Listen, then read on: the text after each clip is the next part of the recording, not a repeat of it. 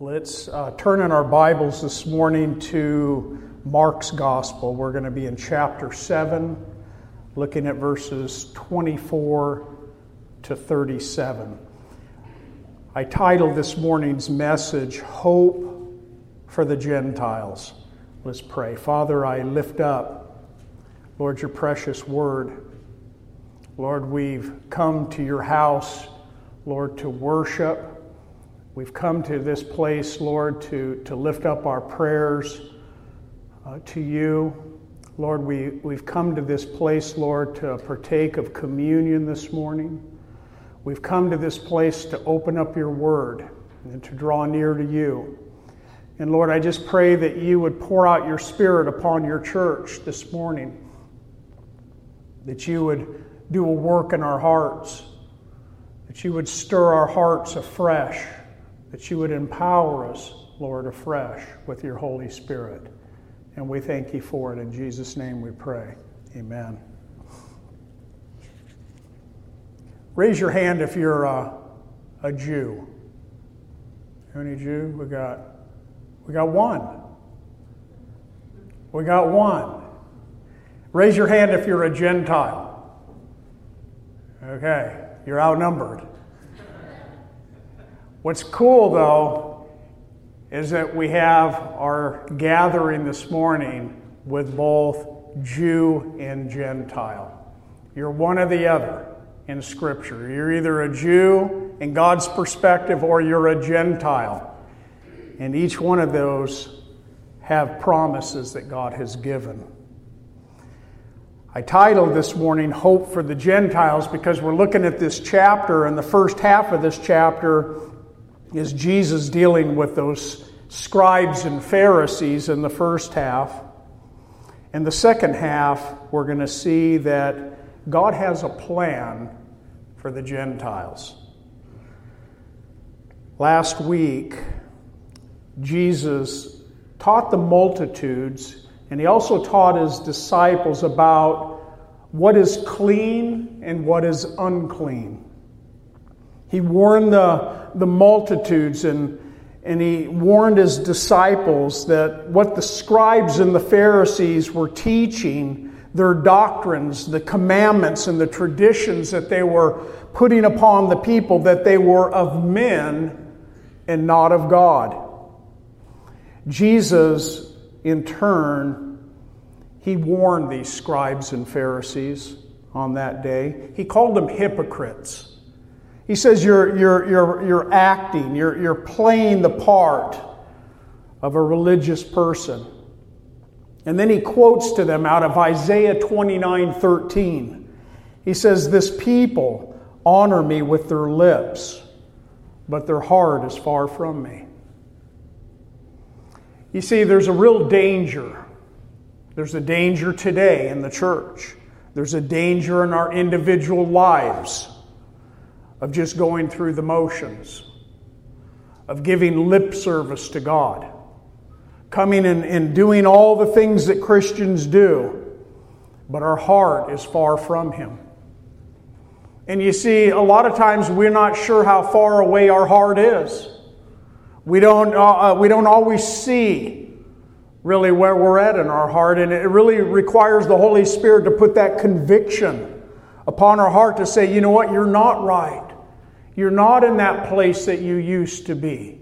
Your heart is far from me. You used to seek me in a greater way than you do today.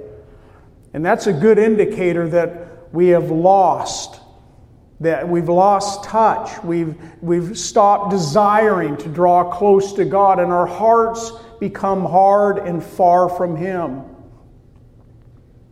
Verse 3 of chapter 7 says, For the Pharisees, and all the Jews, they do not eat unless they wash their hands in a special way, holding the traditions of the elders. That's Mark describing his own fellow Jews, the Pharisees, and all the Jews that were practicing Jews, that they fell trap to the teachings uh, and the, the traditions of the scribes and the Pharisees. With all of this special washing before they would eat a meal. And I, and I shared on that last week.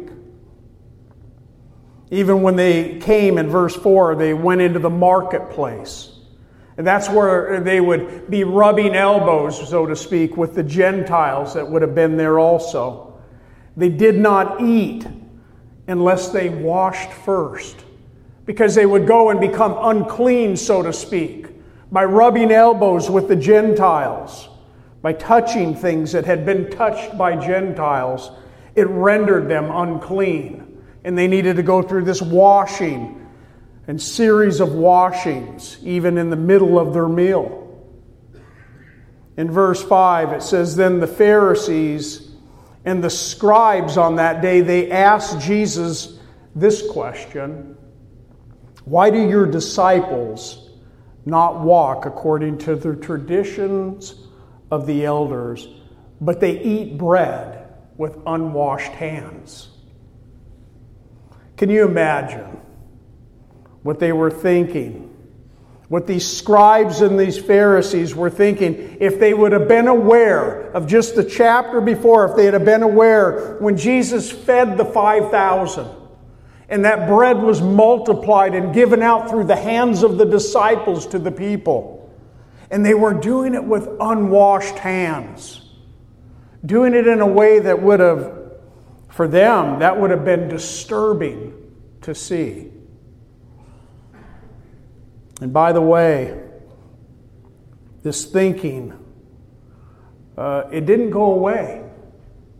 As a matter of fact, the whole tradition, the whole hand washing, the whole clean and unclean, and all the things that went along with their, their doctrines and traditions that they put upon the people, it didn't go away very easily.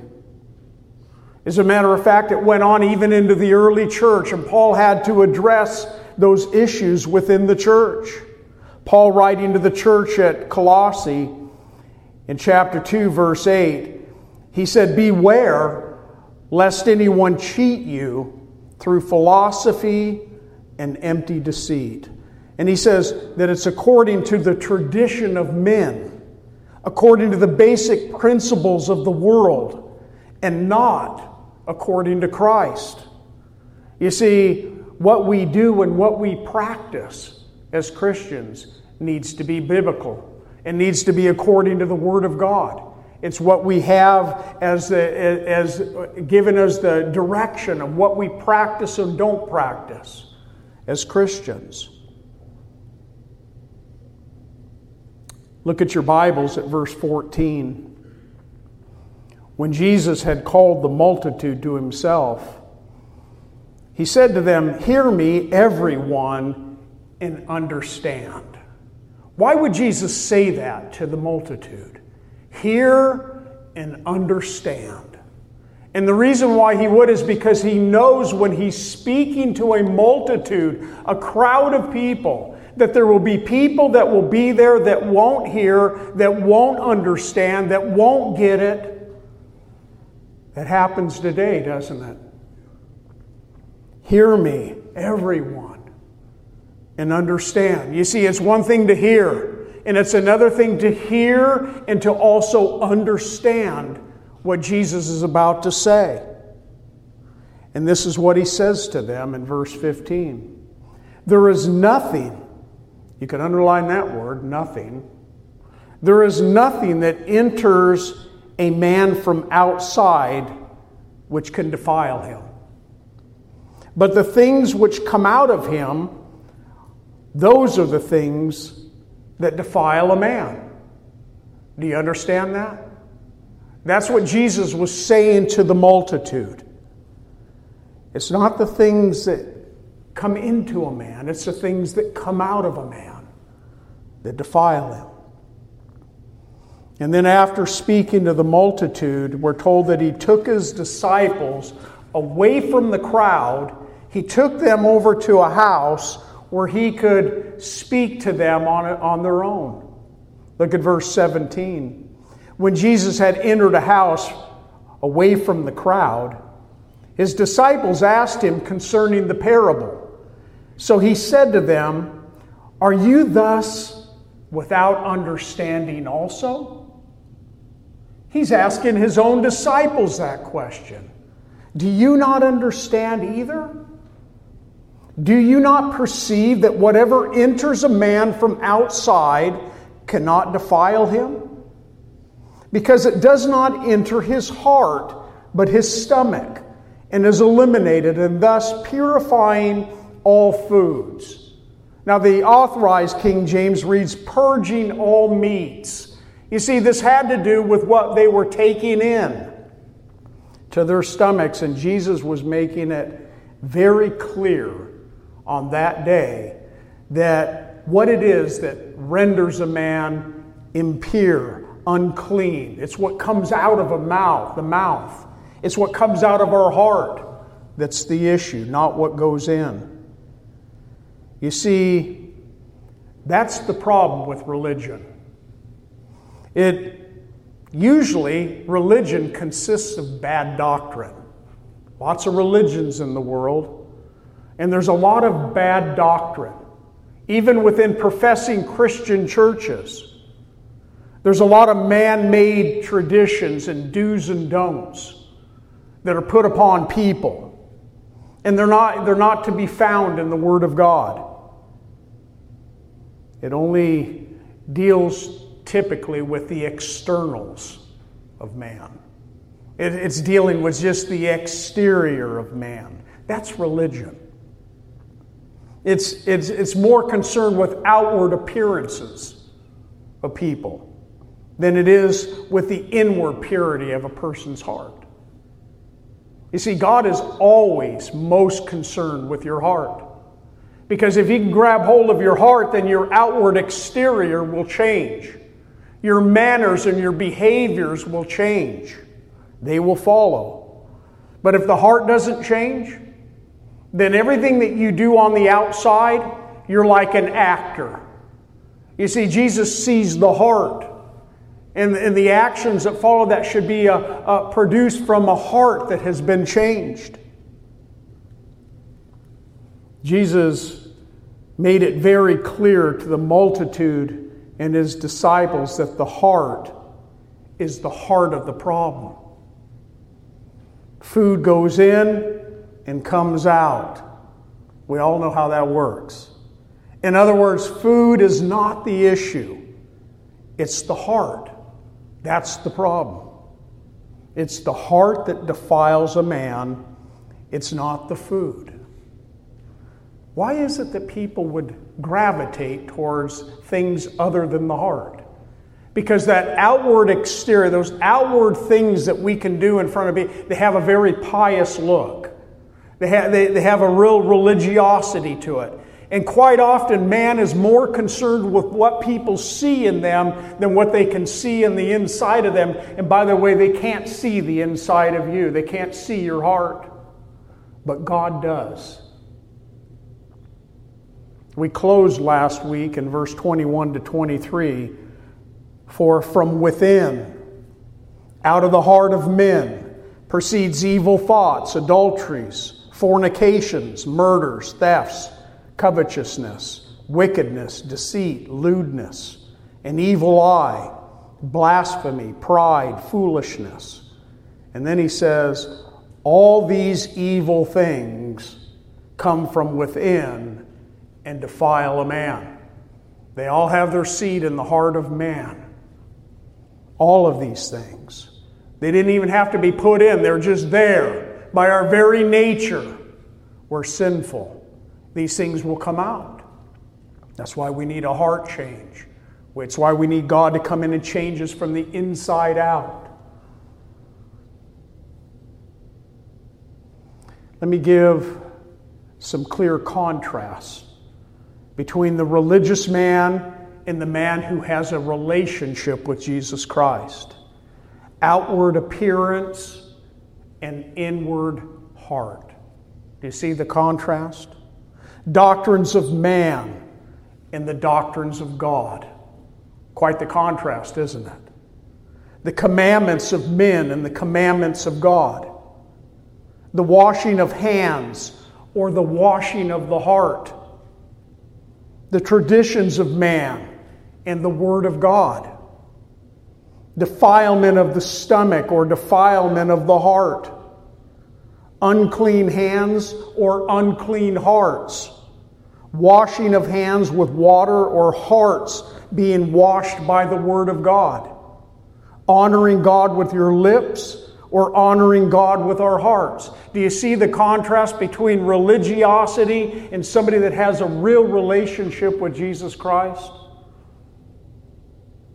That word heart is found 830 times in the Bible. It's the issue of man's fallen state, his heart. It's also the, the central command center, we might say, of your being. Your emotion, your intellect, your will, everything about you that makes you up as a human being is seated in your heart. We're all called in, in Scripture to obey from our heart. And Romans 6 17 tells us that. We're called to believe in your heart. Romans 10 9. We're called to do the will of God from the heart. Ephesians 6 6. We're called to love from a pure heart. 1 Timothy 1 5. We're called to sing and make melody from our heart. Ephesians 5:19. It's all an issue of our heart. It's what God wants to deal with even this morning. He wants to deal with our hearts. He wants to do a work in our hearts.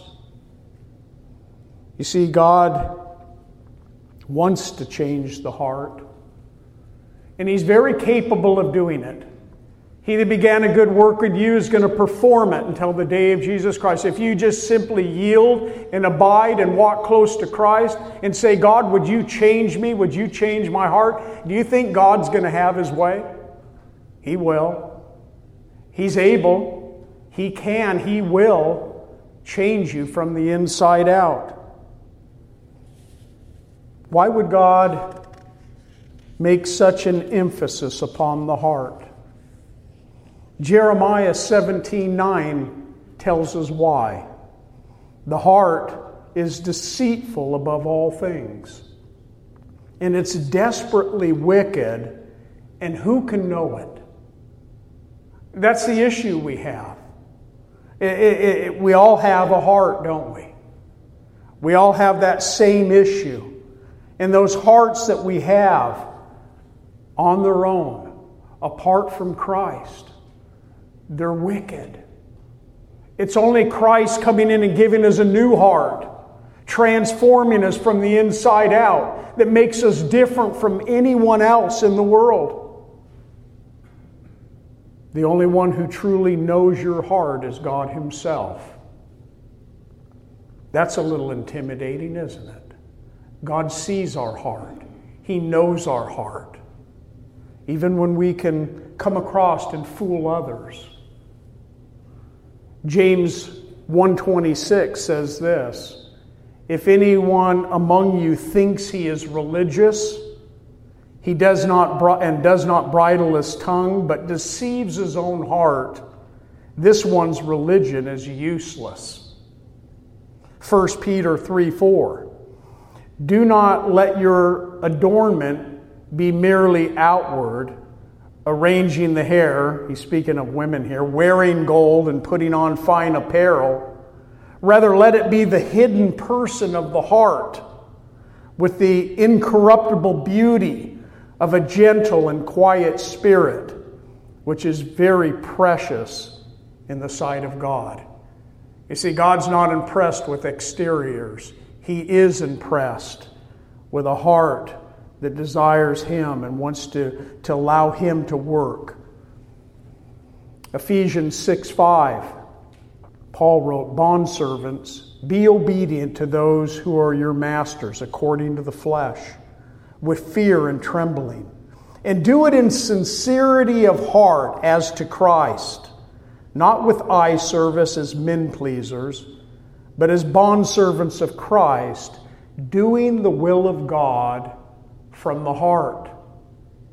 You see, if your heart wants to do God's will, uh, that's how you're going to please God. if you try to please God by outward exterior without a changing of heart, God doesn't accept any of it. We need to be careful, church. The religion that was in the Lord's day, that was just these religious Pharisees, these religious scribes, these religious people of the day, that same religion is with us today. Nothing's changed. People do the same thing, it just comes in different forms. Jesus then decides he's going to depart Capernaum. Right in the midst of all of this going on with these religious leaders, Jesus departs with his disciples from that city or that village of Capernaum and he begins to make a 40 to 50 mile walk to a new area of ministry in the northwest region, an area called Phoenicia. Jesus was now going to break another taboo, we could say, for the Jews.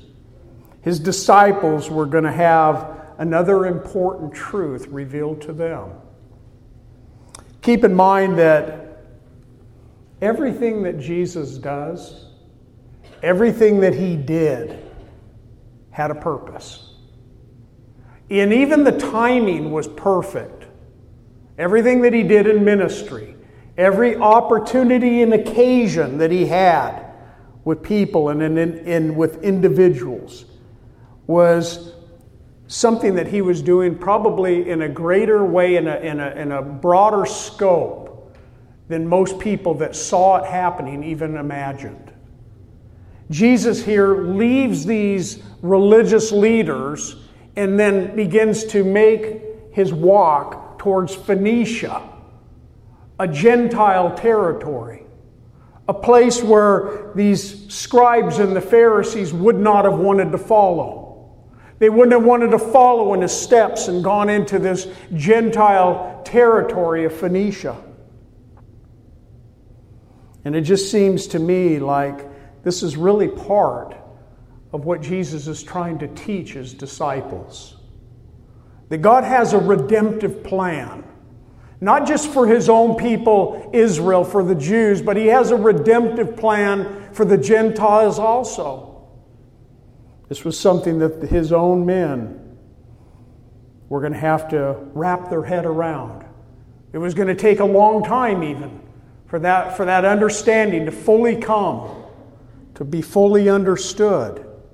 You see, in, in the Gentiles, mind, this was a, a religion for the Jews. Uh, this, this had nothing to do with us Gentiles.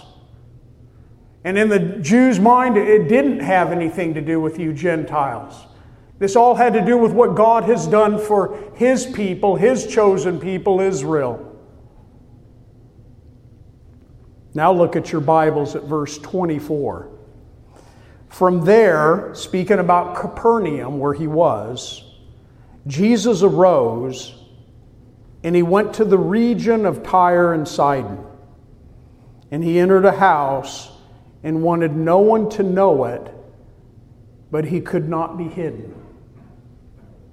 So, this is probably about a two day journey for Jesus and his disciples to leave Capernaum and to travel this 40 to 50 miles to this city of Tyre. And when Jesus arrives in this city, it says that he entered a house. It doesn't tell us that somebody invited him into a house. It doesn't tell us which house. It doesn't tell us even anyone else was in the house. This may have been a time that Jesus was going to kind of take a, a time away with his disciples. And he enters a house. And the house that he entered into with his disciples, he didn't want anyone to know it. But we're told that he could not be hidden. It was hard for Jesus to get away from people. You know how they ran after him? when the multitudes ran, he had to feed the 5,000. They came from everywhere, just running around the, the seashore, the Sea of Galilee to get to him. as Jesus heads towards this Gentile region and these religious leaders not even willing to follow after him, when he enters into this house and tries to do it unnoticed, word somehow, word got out that Jesus was in the house, that Jesus was there, and, and this woman comes to the house. She's got a request, she's got a need. She comes to the house. The disciples, they had just witnessed earlier how the scribes and the Pharisees, how, how they were when it came even to the marketplace. They, didn't even, they didn't even want and, and didn't even desire to go out into the marketplace unless they came back and went through some kind of a ritual cleansing. The disciples had this mindset themselves. They knew how it was to walk on the other side of the road when a Gentile was coming your way, and you wouldn't even walk on the same side of the road as them. They knew and saw this hand washing and these ritual baths and this ritual cleansing that their fellow Jews would do. But let alone to come into a Gentile territory, to come into a house in a Gentile territory, and then to have a woman who was a Gentile, arrive at that house. This was not the place that a Jew would want to be. At least a practicing Jew. It would have meant defilement. It would have been having to go through another cleansing. And we're told, though, that Jesus, that he couldn't be hidden this woman who was 40 to 50 miles away in this city of Tyre had heard. Uh, probably not just her, but many had heard about Jesus, heard about his miracles, heard about all these miraculous things that Jesus was doing. And this woman comes to him with hope hope for a Gentile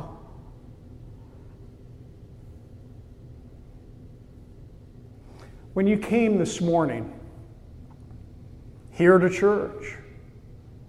You know, did, did you come here overflowing in your hearts with your love for God, in your relationship with Him? Were you, you know, excited in your heart to want to get here and to spend time with your brothers and sisters, to spend time in the house of God? Eh, did you feel like when you walked into church this morning, like you were a wellspring, that the Lord was just gushing out of you, and the people that see you here at church are, man, I want some of that? Is that how you came? Eh, did you come with that kind of a, a desire to be close to Jesus? You see, when people come into the house of God,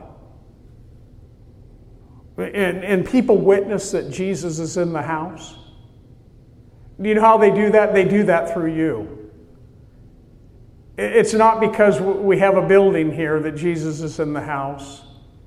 He's in the house because he dwells in each one of you that know him. And when Jesus is in the house, have you ever noticed that you can't deny it? You can't deny it. And the Lord was in that place. Some of the ladies, I think six of our ladies, went away to a conference. They spent a couple of days with 100 and, I think 150 women that were at this conference. And you know what I heard when they returned? Jesus was in that place. Jesus was there and in that place, and there was a stirring and there was an excitement that was going on in that house, in that place. And it was all because these women, they just came with hearts and desires. They came as well springs. And you know what? And they were pouring out on one another. And the women were blessed. It's so important that when we even come to the house of God that we come prepared. Yes, this is a place for the sick. Yes, this is a place for the hurting. But it's also a place to come with hearts that are zealous for the things of God, to come together, to gather together as brothers and sisters in Christ, to encourage, to lift up. We all have a responsibility in that. Jesus was going to show his disciples and this, this woman this day that Gentiles were no less important than the Jews. This was going to be a new revelation. Look what it says in verse 25. For a woman whose young daughter had an unclean spirit heard about him. This daughter was demon possessed. She had heard about Jesus. And we're told that she came and she fell at his feet. Get that picture in your mind a Gentile coming to the one she had heard so much about. And she falls at his feet. And we're told that this woman was a Greek, she was a Gentile. She was a Syrophoenician by birth. She was born and raised there in Phoenicia. And then we're also told this of her that she kept asking Jesus to cast the demon out of her daughter. Here's this Gentile woman, maybe even feeling like she had no right to approach Jesus as Lord and Master, falling at his feet in respect and, in a sense, in worship of Him. And she's persistent, isn't she? It says that she kept asking him. I mean, you know, that just shows to me that this, this woman was welled up with hope and faith. Uh, uh, he's the one that could free my daughter. He could truly set her free. My daughter, she's demon possessed. And Lord, I've heard how you've cast out demons and how you're able. You're my hope. And here she is falling at his feet, in a sense, begging Jesus to deliver her daughter. You see, when Jesus is in the house, there's hope. There's hope for the hurting. There's hope that are, that are having difficulties in life. You see, if you want to have that hope revived in you, He's a God of all hope. He wants to revive you this morning, He wants to stir you afresh. It didn't stop this woman from asking. Even when Jesus didn't respond right up front, she just kept asking. And you know what? We need to be persistent in that way, don't we? Keep asking the Lord. Be persistent in asking Him. And maybe He didn't have it on His face that, that everyone could see, but I have to believe that Jesus had a smile in His heart. As this Gentile woman was just, in a sense, begging Him that He might free His daughter from demon possession.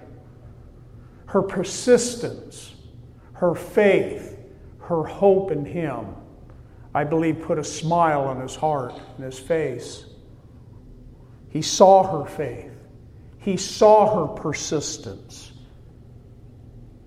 And Jesus, even with all that, even with the faith she was exhibiting, he knew that he needed to test her faith. He didn't test it to, to prove to himself that her faith was real, he knew it. He tested her faith so that she might see that her faith was real. And Jesus tests her faith. This was going to be an encounter in Jesus' ministry that would be a turning point. The disciples who were present there were going to have a new revelation as this Gentile woman now was in their presence. Look at verse 27. But Jesus said to her, Let the children be filled first. For it is not good to take the children's bread and throw it to the little dogs. The children that Jesus was speaking of here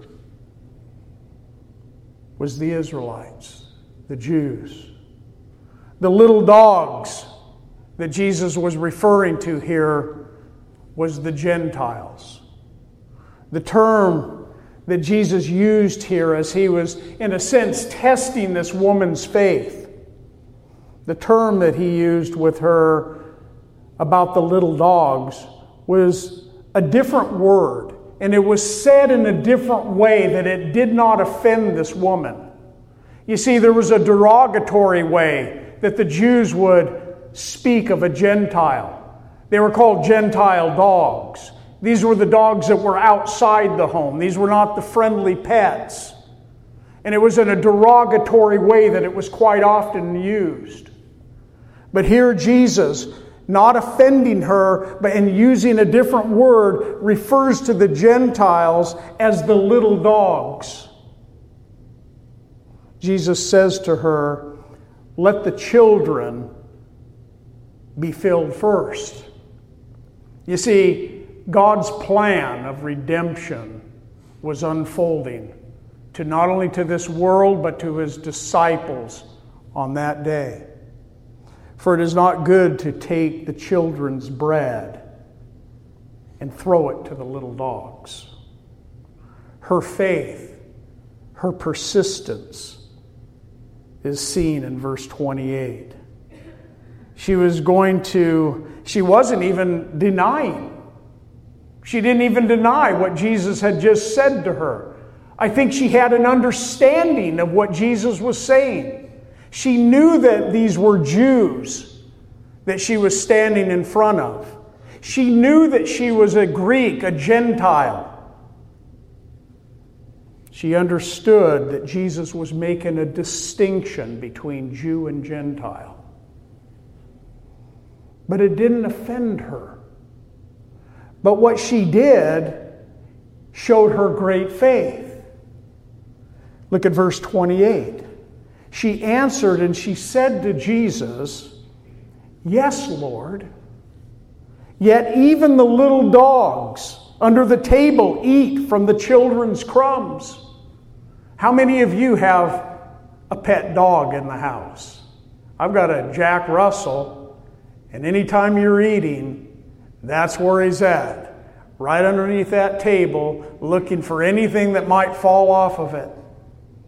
That's the picture that we have here. It's, it's this woman in faith, really, with her relentless pursuit of asking Jesus and saying to him, Lord, yet even the little dogs under the table. They eat from the children's crumbs.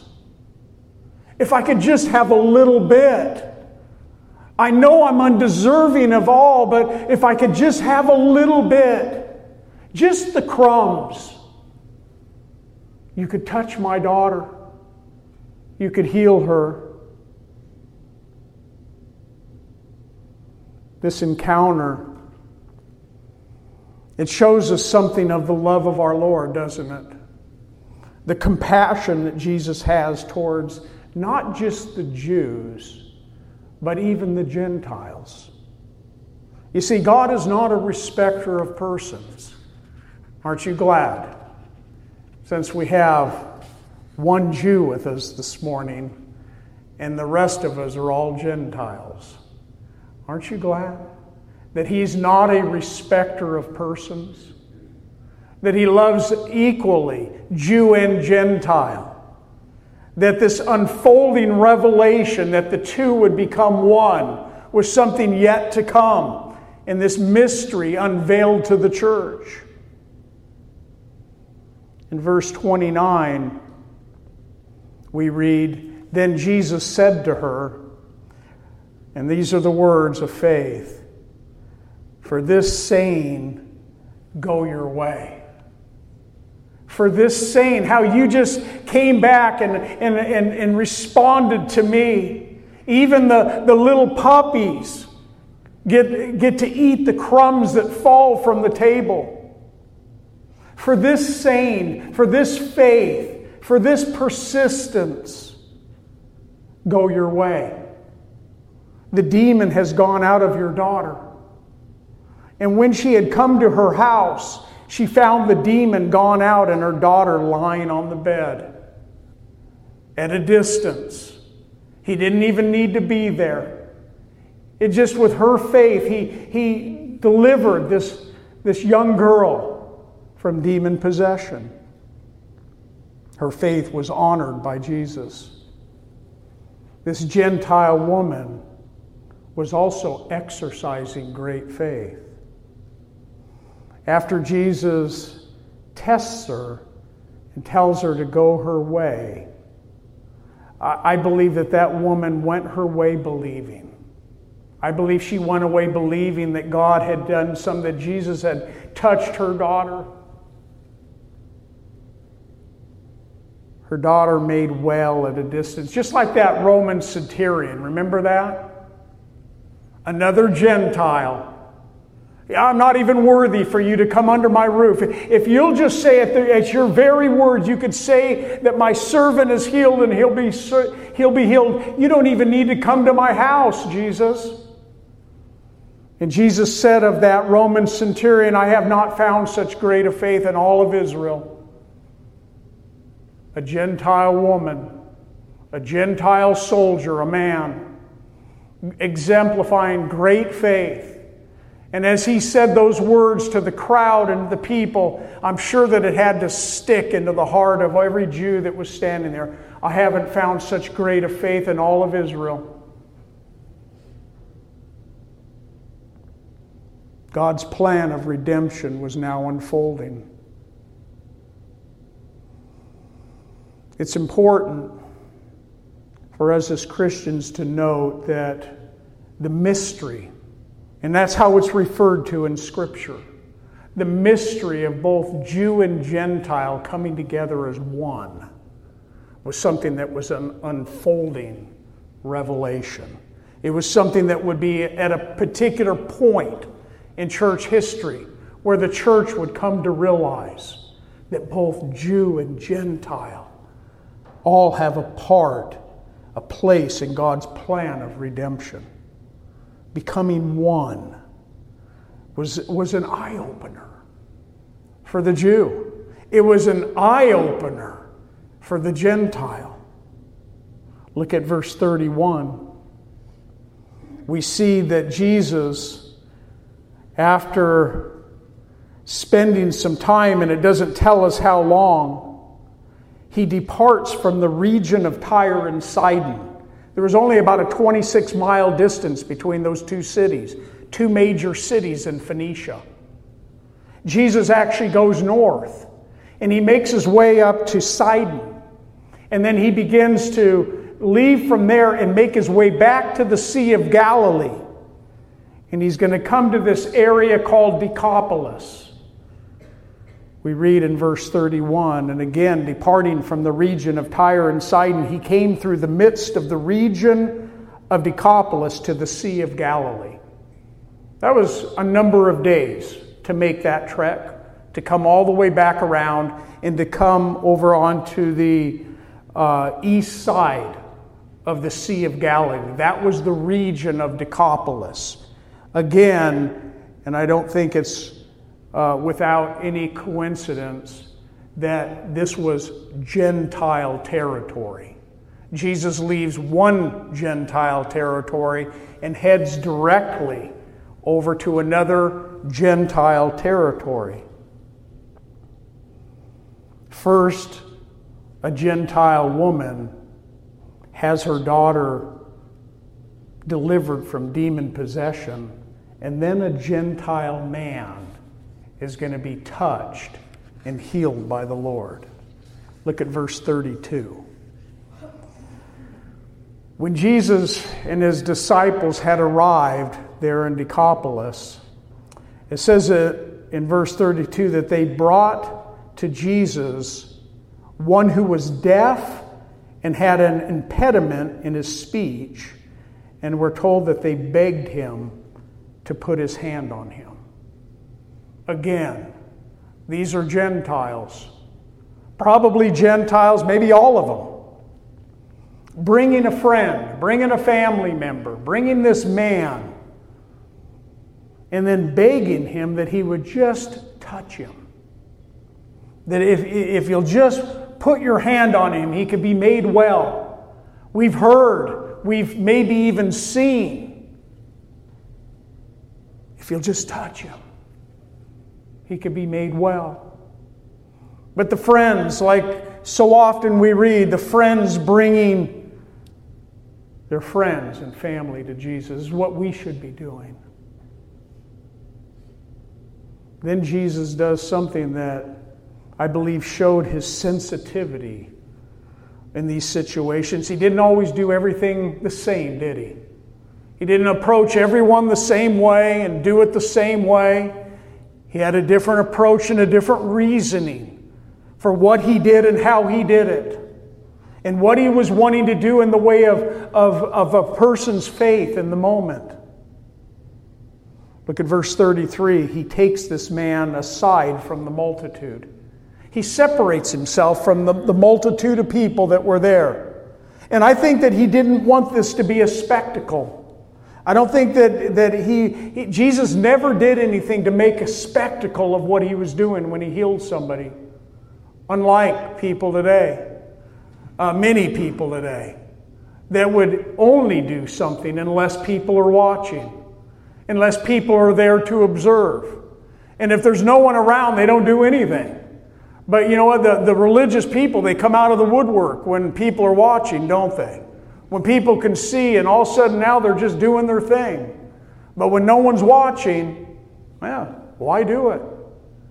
Here's Jesus taking the man aside from the multitude. And then he does something different. He puts his fingers in his ears. Interesting. Which I think is a, way of him activating this man's faith. And then he does something else that we haven't seen him do. He spits and he touches the man's tongue. I mean, how do you think that would have looked in the religious leaders' mind as, as, as Jesus is sticking his fingers into the ears of a Gentile and he's spitting and touching the man's tongue? I mean, you want to talk about unclean. You want to talk about doing something that would have not went well with his fellow Jews. Here's Jesus in Gentile territory doing something in front of his disciples that would have been a turning point for them. Then we read in verse 34 that Jesus, as he has his fingers in his ear and after he had touched his tongue, he looks up into heaven, eh, which I believe just showed that his, his power and his source of power came from God Himself. And Jesus sighs uh, with, a, with a sigh of maybe some sorrow and compassion that he had upon this man that was, was deaf and couldn't, and, and couldn't speak. And, and that's the heart of our Lord, the compassion that our Lord has. He knows what the ravages of sin has done to a world. He sees what it is in people's lives. Don't ever think that God is not aware and that He's not seeing what's going on in this world and all the, the, the, the uh, ailments that people have and the, the things that people go through. He sees it all. And we see this part of, of Jesus here. He sighs and he says to him, he speaks to the man. He says, Ephphatha, that is, be opened. That's all it took. Be opened. And immediately in verse 35, or in an instant, in that moment, his ears were opened, and the impediment of his tongue was loosed, and he spoke plainly. Just like that. Control over it all. Heals the man in an instant. A Gentile man. Then Jesus after that healing. It says in verse 37 the people were astonished beyond measure. He commands them in verse 36 that they should tell no one. But the more he commanded them, the more they widely proclaimed it. He, and, and quite often the Lord did that. He had enough people wanting to run around him and follow him wherever he went. He, he would tell them not to say anything, but they would do it anyway. And what I see here is that these people, they were astonished, or it says beyond measure. What does that look like in the face of a person? Put yourself in that place as Jesus just healed this man. What's interesting is it says that Jesus commanded them that they should tell no one. But they did it anyway. They went out telling everyone. But then he commands us to go out and to preach the gospel to this world, and much of the church is silent. He's given us the great commission to go out with, to open our mouth, to go proclaim it to the world. And many of the people keep silent. Maybe it's that we need to be so overwhelmed with what Christ has done in our life, so touched by the Lord, so stirred in our hearts that we can't do anything but tell somebody about Christ. It makes me wonder how many of us will come out on Saturday just trusting God. I can't help but want to go out and tell somebody about the Lord. I'm compelled to want to do that. And you know what? There's no command against you to not speak. He's given you all authority from heaven to go out and open your mouth on His behalf. They were astonished beyond measure, we're told, saying, he has done all things well. He makes both the deaf to hear and the mute to speak. He has done all things well. It makes me think, as the people were, were saying those words, it makes me wonder can we say that this morning? He has done all things well. Think of your journey that you're on right now. Think of the things in life that are surrounding you now. He has done all things well. Can you say this morning, no matter what your circumstance might be, it is well with my soul? It is well with my soul, Lord. You've allowed it by your hand You've allowed it. It's well with my soul. Can you say, like the psalmist did in Psalm 126, verse 3? The Lord has done great things for us, and we are glad. Does that just roll off your lips? The Lord has done great things for us, and we're glad. Can you say like Mary in her song in Luke 149? For he who is mighty has done great things for me, and holy is his name. He's done great things. It's what should stir our hearts this morning to think about what he has done for you, for your family in your life through thick and thin. Listen to what Samuel said to the people of God in 1 Samuel 12 24. He says, Only fear the Lord and serve him in truth with all of your heart, for consider what great things he has done for you. That's what he told the people. Fear the Lord. Serve him in truth. Do it with all of your heart. And consider what great things he has done for you. I think if we just left with that, it would be enough. We have a great God. We have a great Savior. We have someone uh, uh, that uh, looks over you and, and looks after you and goes before you and comes up behind you and guards you on the right and left. If you look to Him that way, He's there.